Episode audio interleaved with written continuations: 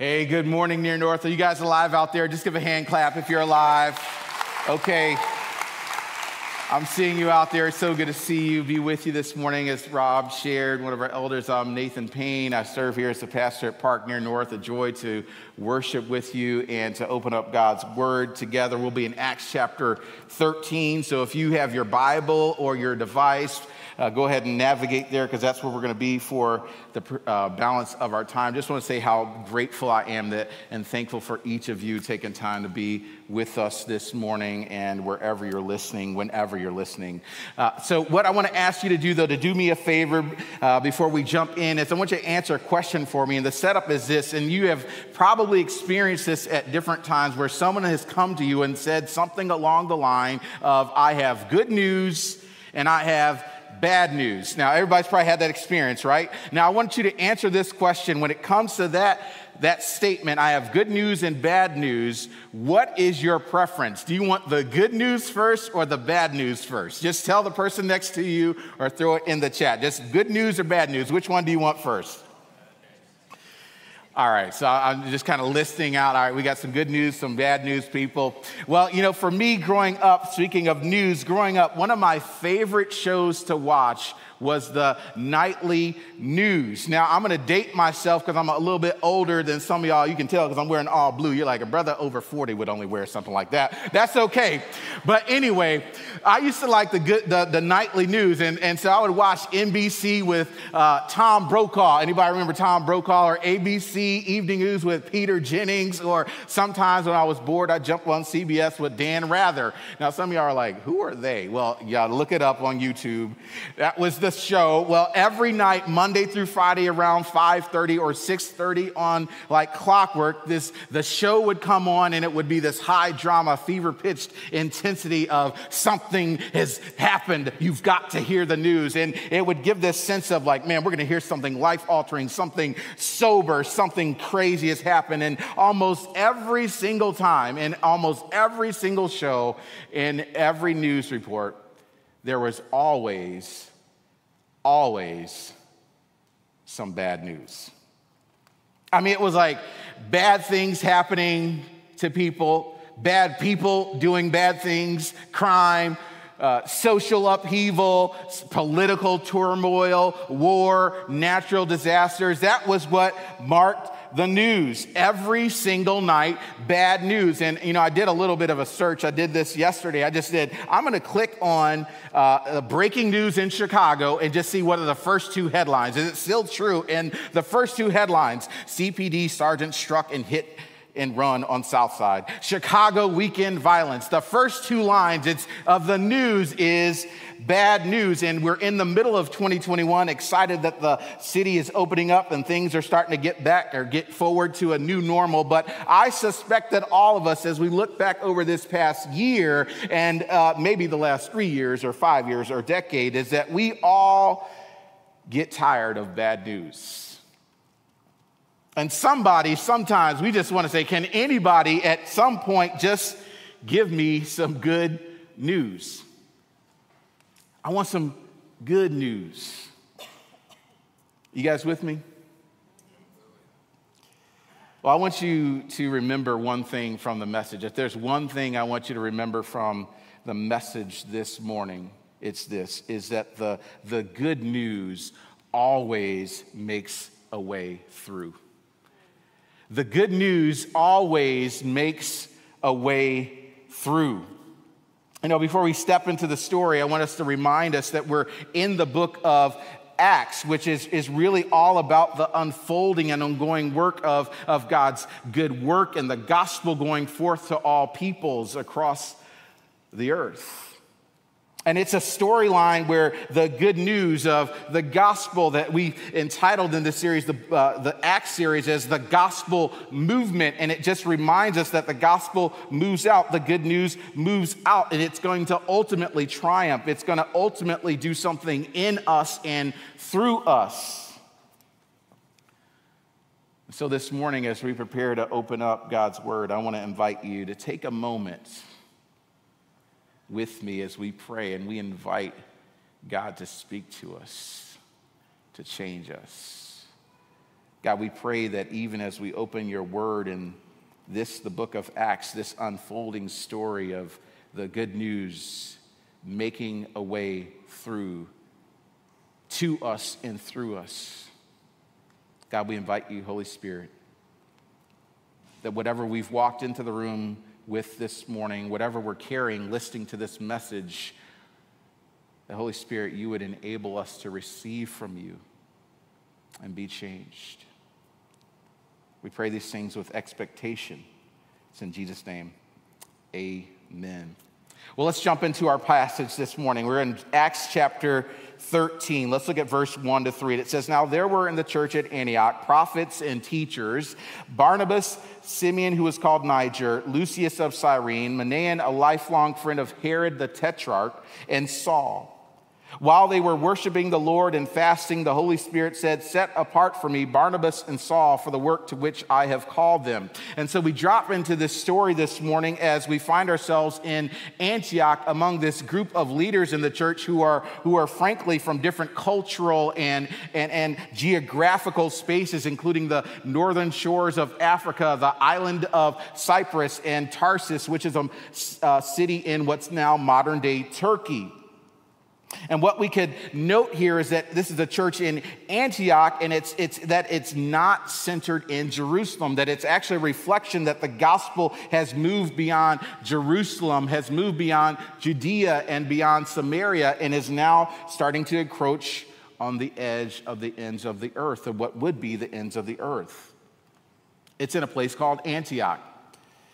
Now, I want us to remember as we open up the passage that there's a couple references to Antioch in the passages, that, the passage we're going to read today. But just like we have uh, references to different cities that have the same name across the United States, like example, Springfield. There's a Springfield, Illinois, Springfield, Ohio, Springfield, Missouri. There's 34 Springfields in the United States of America. You can check that out, the USGS. I don't know why that really matters. But the point being, there's a few Antiochs that we're going to be talking about today. This one, particularly, is located in Syria, which is north of Israel. And as we look into on this storyline, the leaders here are fasting and worshiping and praying together as the Holy Spirit sets apart Paul and Barnabas.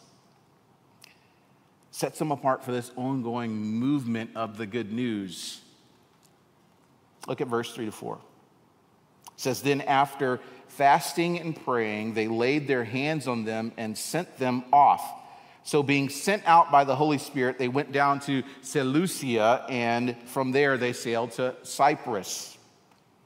So, Paul and Barnabas are sent out, and they begin to make their way from Antioch in Syria. It's a 16 mile trek to the port city of Seleucia to get to the coast as they plan to sail to the island of Cyprus.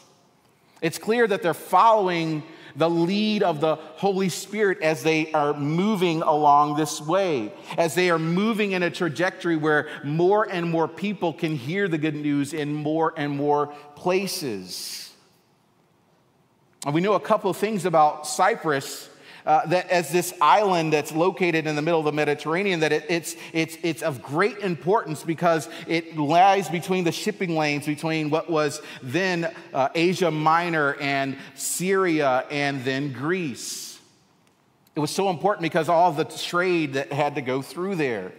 We also know that the majority of its population was Greek, not Jewish, although they had a significant population. And we know that because Barnabas himself, who is Jewish, is from Cyprus.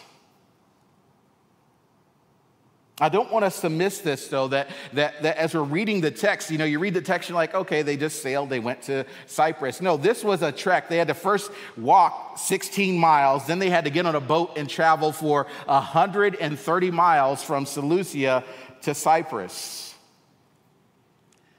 In order for the good news to go forth, they had to overcome the obstacle of geography and distance. So they set sail they make the trek. They arrive at verse 5, they arrived at Salamis, which is a city on Cyprus, and there they proclaim the word of God in the synagogues of the Jews. We see that as they enter into this island, as they go to a city, a major city, that they, they immediately make their way to the Jewish synagogue, and there they proclaim the word of God. Now, uh, we have to understand something that in the context of the Jewish culture, which had undergone a diaspora when many Jews were sent out because of the occupation and the, the overrun of kingdoms that had taken them over as they were spread out throughout the different lands that Jewish communities would settle in and they would form synagogues. And synagogues were the places not only where they would worship, kind of like a space where we gather here on the weekends, but it wasn't just the space for the weekend for service on one or two hours out of the weekend. It was the hub of the community. It was the uh, educational center. It was the, the, the, the, center of civic activity. It was a center of judicial activity in the Jewish community. It was the central place in the community that Paul and Barnabas went to as they sought to share the good news. And while there's much that we can learn from this, it does cause me to ask this question as we think about us in the 21st century. Are we in the 21st or 22nd century? Can't remember. It's 2021. How about that? What are the centers of culture and community that we are called to reach? And maybe even a question further are we present in those spaces? Are we present in those spaces? So they gather in the synagogue and they proclaim the word of God, the, the, the good news. But, but listen, they don't just stop there in Salamis. Let's keep reading. It says, When they had gone through the whole island as far as Paphos, which is another city. They have literally traversed the entire island of Cyprus, sharing the good news as they go along the way, meeting in synagogues as they come upon them. And you would think that because they're on this island, as they are sharing this message of who Jesus is and what he has done, this good news that would cause a stir, and it certainly did. Keep reading the story in verse 7. It says, The proconsul, Sergius Paulus, a man of intelligence, who summoned Barnabas and Saul and sought to hear the word of God. The proconsul Sergius Paulus, he summons them. This, this guy, the, the, the, he is basically the governor of the island. He is the chief governing official, the highest ranking person on the island. And he hears this stir that, uh, that, that's going on in the island. And Luke takes special note to say that Sergius Paulus, we'll just call him Paulie. Can we do that? Italian? He was Paul, he's probably Italian. Anyway, Paulie, he was a man of intelligence, meaning he was educated. He was probably somebody who had like a PhD, and he uh, likely was someone who was a curator of artifacts in libraries. And he was a man who was greatly and intensively intelligent. And he's curious about what this message is. And so he, he says, Hey, I want to hear what is going on around this island. I want to hear this news. I want to hear some good news. And as you look at the story as this unfolds, as Paul and Barnabas are simply going to these places, sharing the good news, you recognize that in this story, it's a reminder for all of us that we can't ever make any presumptions about who's going to be open to hearing and receiving the good news. No matter what their position or place. And I know that there's some of us as we have different contexts that God has placed us. I just want to say maybe your boss is the one that needs to hear the good news and actually is open to hearing the good news. That's a risk. Maybe it's your local alderman. Maybe it's one of the board members that you serve with. Maybe it's that sales team leader that you work with in your company who's super successful. Maybe they're open to receive the good news. I just have to say that when we see this man, Sergius Paulus, is, is, is summoning Paul and Barnabas, it reflects that, that there's an openness to hear the good news. We want to take some closer look at the details here, verse 6 and 7. And tells, about some op- tells us about some opposition that Paul and Barnabas were going to face as they were preparing to share the good news, as they were in the process of that. Look at verse 6 and 7 and part of 8. It says, They came upon a certain magician, a Jewish false prophet named Bar Jesus. He was with the proconsul. And then verse 8, but Elymas the magician, for that is the meaning of his name, it's a second name, same guy, opposed them, seeking to turn the proconsul away from the faith.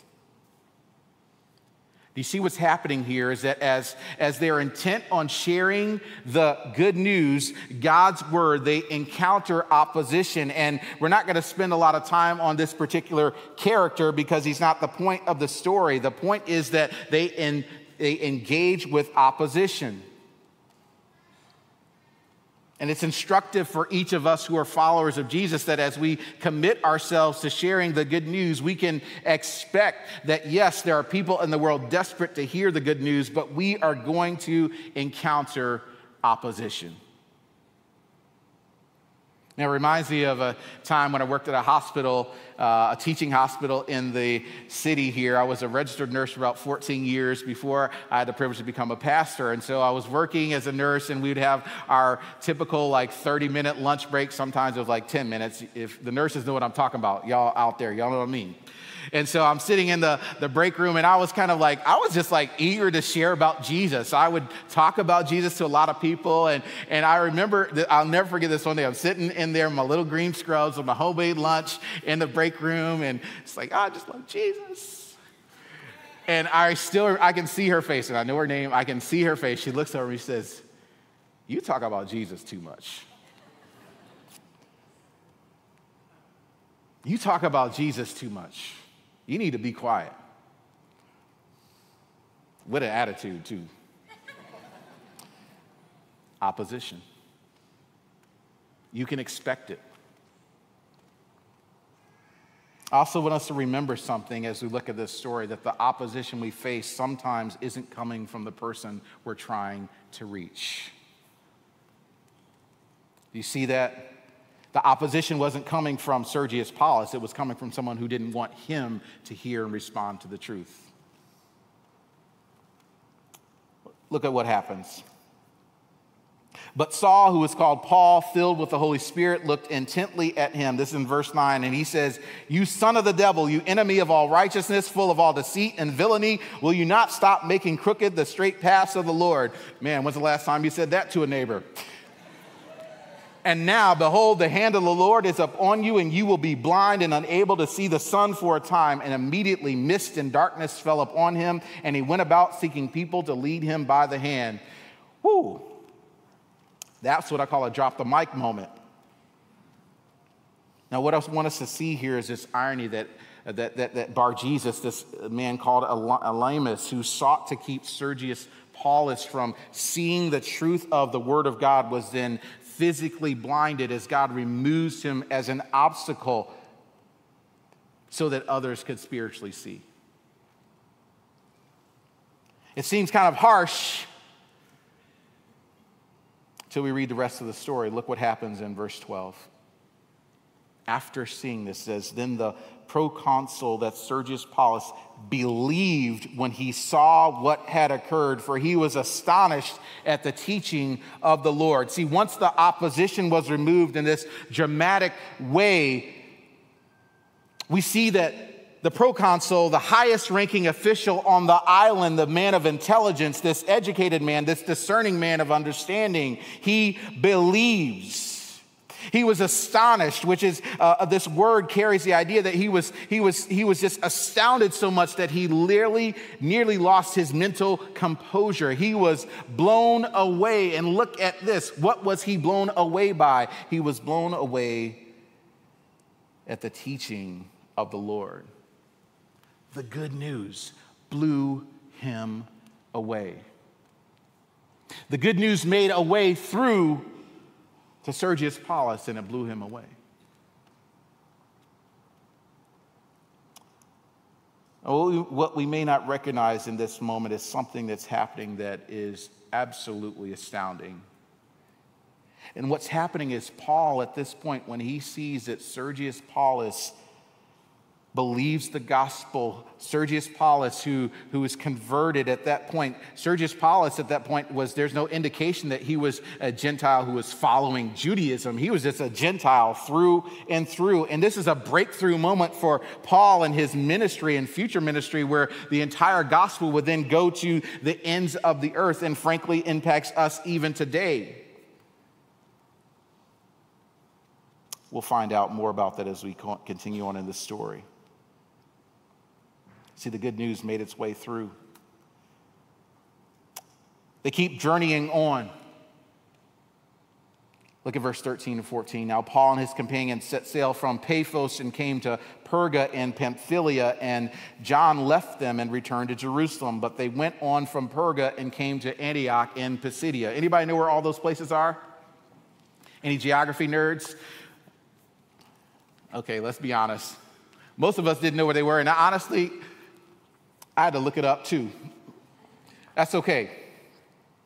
See, they leave from Paphos, which is on Cyprus. They go up to the, uh, the island, leave the island, and head to Perga. Now, where is Perga? This was, this was a sail across the Mediterranean Sea up to what's now called the modern day country of Turkey. Ironically, they landed in a port called Anatolia. Now, those of you who know some people we love, know the city of Antalya. They, Paul went to Antalya to get to Perga. So he lands at Antalya in Tur- modern day Turkey and then takes a trek with this group over to Perga. They're not there long, and there's not much that happens other than a significant fact that John Mark, uh, also, John, also known as John Mark, leaves them and returns to Jerusalem. We'll see more about the impact of that decision as we continue on in our series uh, a couple chapters from now in a couple weeks. But what we don't perhaps see in this short detail is that when it says that they went from Perga and came to Antioch in Pisidia, is that, that, that the trip from Perga to Antioch in Pisidia was an incredibly difficult trip. It was 100 miles away that they would have to take by foot. They'd have to cross mountain ranges, and it was a route that was barren. It was often flooded. It was often swollen with mountain streams, and it was often raided by bandits, so much, so much so that the Roman government had a hard time keeping it under control. Might be why John Mark said, You know, I'm good. I'm going to go back to Jerusalem. The city itself is 3,600 feet above sea level. So they're, they're not only on the lowlands crossing mountains, they also have to go up and up and up. And you guys know what that's like if you've been to a mountain range trying to climb higher and higher. I can't even walk up the Sears Tower on the stairs, never mind 3,600 feet. But here's the thing although the journey was going to be difficult, the gospel, the good news, was going to make a way through. And so they make this journey to Antioch and Pisidia. And look what it says in verse 16 and 17. On the Sabbath day, they went into the synagogue and sat down. And after reading from the law of the prophets, the ruler of the synagogue sent a message to them saying, Brothers, if you have any word of encouragement to the people, say it. So Paul stood up and motioning with his hand said, Men of Israel, and you who fear God, listen. Taking that same approach of going to the center uh, uh, of the community, the Jewish community, to the synagogue. And notice, though, this distinction how he addresses the crowd men of Israel and you who fear God. There's two groups of people, see, that are listening. There are those who are ethnically Jewish, and then there's also God fearing Gentiles. And he begins to unfold and unpack the good news. We're not going to have time to go through it, but Paul just unfolds the story of Israel and how God has, has always been working. God has always come through, how Israel was enslaved in Egypt and God made a way through by rescuing them, how they were 40 years in the wilderness and God makes a way through by seeing them through to the promised land, how Israel asks for a king and that almost disastrously ends with the person of Saul, but God makes a way through by raising up David David, the king, and then God makes a promise to David that a Savior would come through him. And hundreds of years later, God makes a way through by providing that Savior in the person of Jesus. And then ultimately, how, as Paul unfolds the good news that Jesus, this promised Savior, though he was innocent, was found guilty and was executed, his life ended. But God making a way through the good news being proclaimed that Jesus didn't just stay dead, he was resurrected.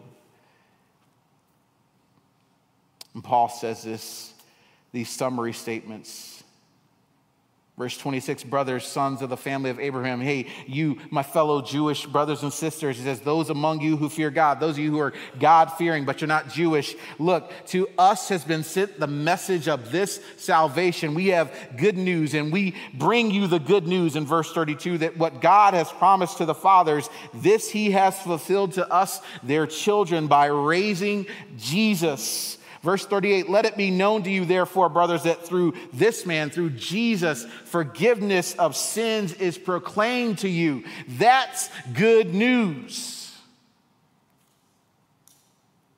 God, Paul is making it so clear for them that, that this is good news for Jews, it's good news for Gentiles, it's good news for people who have been waiting centuries to be free from their shame and their guilt and their fear.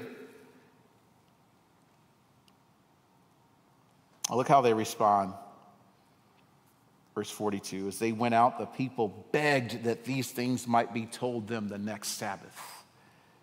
And after the meeting of the synagogue broke up, many Jews and devout converts to Judaism followed Paul and Barnabas, who, as they spoke with them, urged them to continue in the grace of God. You could just sense their desperation for some good news. We, we want to hear more. Tell us more. Even more people in the city want to hear the good news. It reminds me of last year in the early days of the pandemic, in the end of March, there was a, a, a guy named John Krasinski who uh, made up this thing called Some Good News. Y'all know what I'm talking about?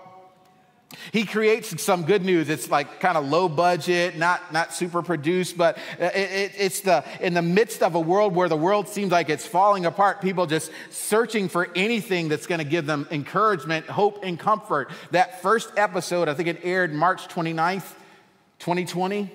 Over 18 million views, 30,000 comments of people around the world because they were just desperate for some good news. We need some good news.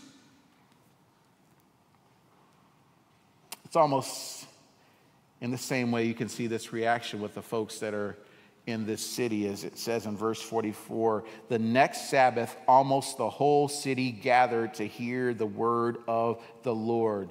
Almost the whole city is like, we want some good news. But what happens in that moment? What can we anticipate would happen in that moment?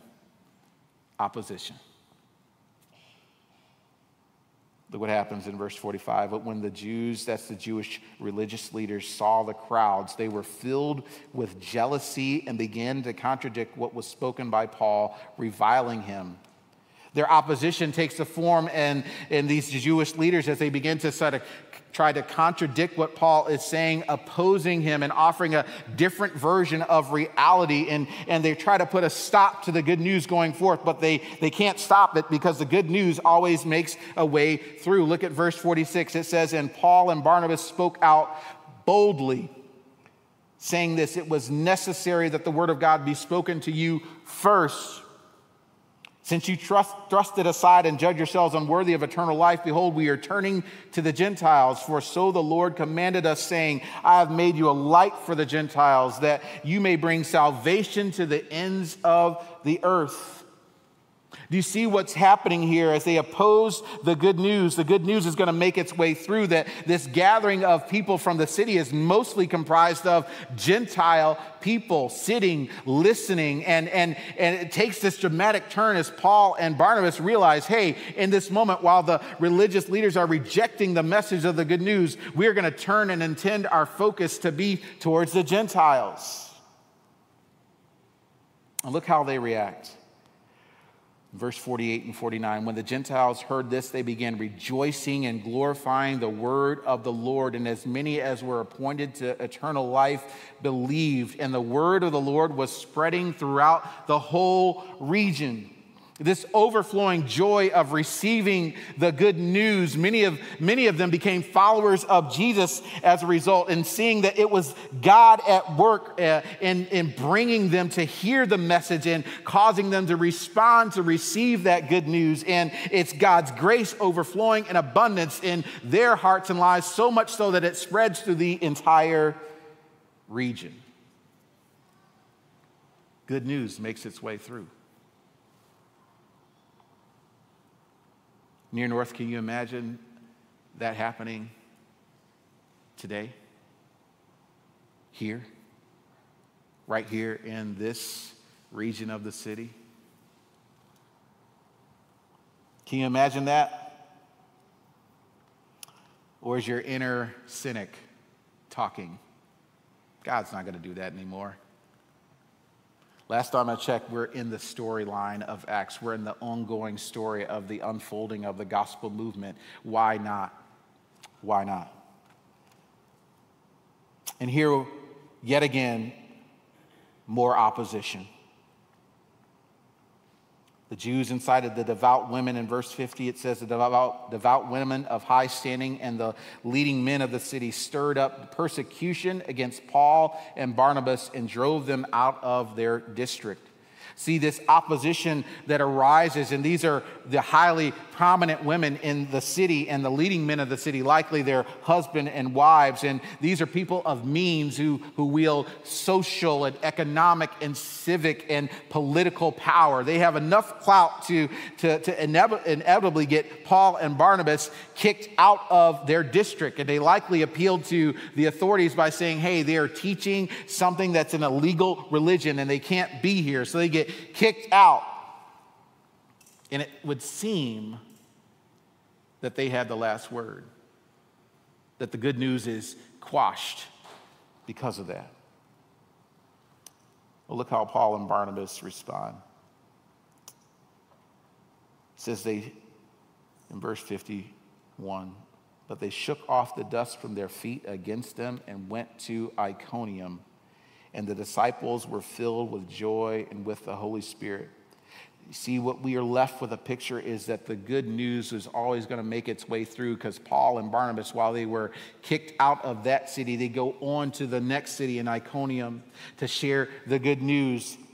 But not only do they go, those who are left in that city who are still in Antioch Pisidia, those disciples, which is a, a, term to refer to those who have become followers of Jesus, who have believed and received the good news. They are filled with joy and filled with the Holy Spirit. And, and last time I checked, as we read the storyline, the followers of Jesus filled with the Holy Spirit begin sharing the good news, and the good news continues to go forth from them throughout their city and beyond that. The good news makes a way through. I want to leave you with a couple of points and ways that maybe you might apply this into your life. I think that many of us have such a desire for good news in our world that we want good news so much and it's a it's a great desire that sometimes though we will ignore what's real to cling to what we think is good park we have to be willing to confront the bad news in the world.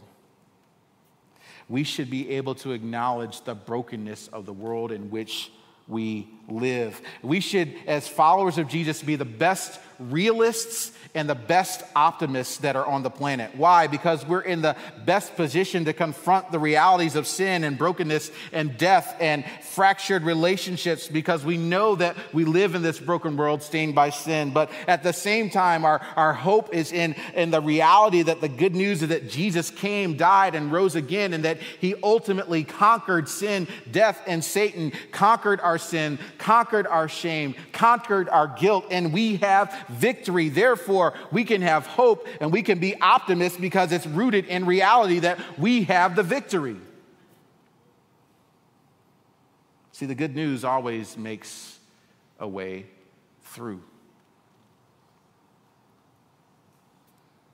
I think some of us this morning, when we think about the events of this past year, we look at all the bad things that have happened to other people. Other people have gotten sick. Other people have lost their jobs. Other people have hit hard times relationally. Maybe for some of you, it's like, man, actually, this year I did really well financially.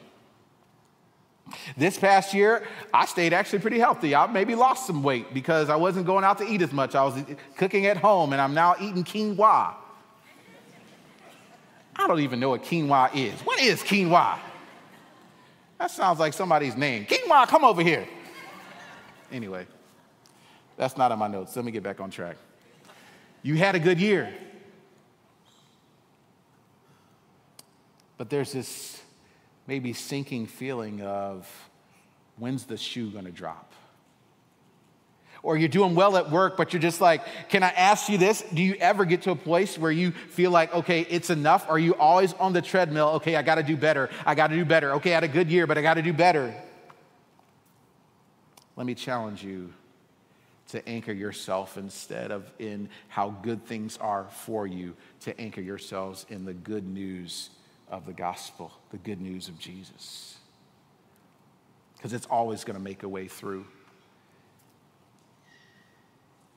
And lastly, for those of us who are followers of Jesus, if you're a follower of Jesus, you have good news that you need to share with someone. You're going to have to face your fear. I challenge you face your fear of rejection, uh, to face your fear of being misunderstood, to face your fear of facing opposition because the good news is always bigger and always greater than our fear, and it always overcomes the opposition. See, the good news always makes a way through. I've got good news. And I've got bad news. But thankfully, because of what Jesus uh, has done for us, our confidence, our, our confidence is that the good news will always be greater than the bad. The good news will always make a way through. Let's pray. God, we thank you for your word and thank you for just a reminder of your good and great work that you have done in Jesus, God. We are just reminded that, that whatever we have faced, whatever is in front of us, highs or lows, that your good news is what anchors us. God, we want to be a people who live that out, that the good news makes a way through in us as a people, transforming us as a people, but also making its way through us as we share it with others. God, we pray these things in Jesus' name. Amen.